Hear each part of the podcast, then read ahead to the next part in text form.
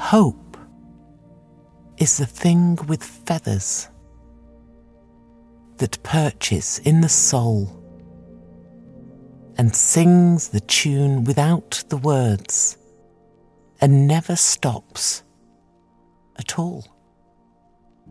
And sweetest in the gale is heard, and sore must be the storm that could abash the little bird that kept so many warm.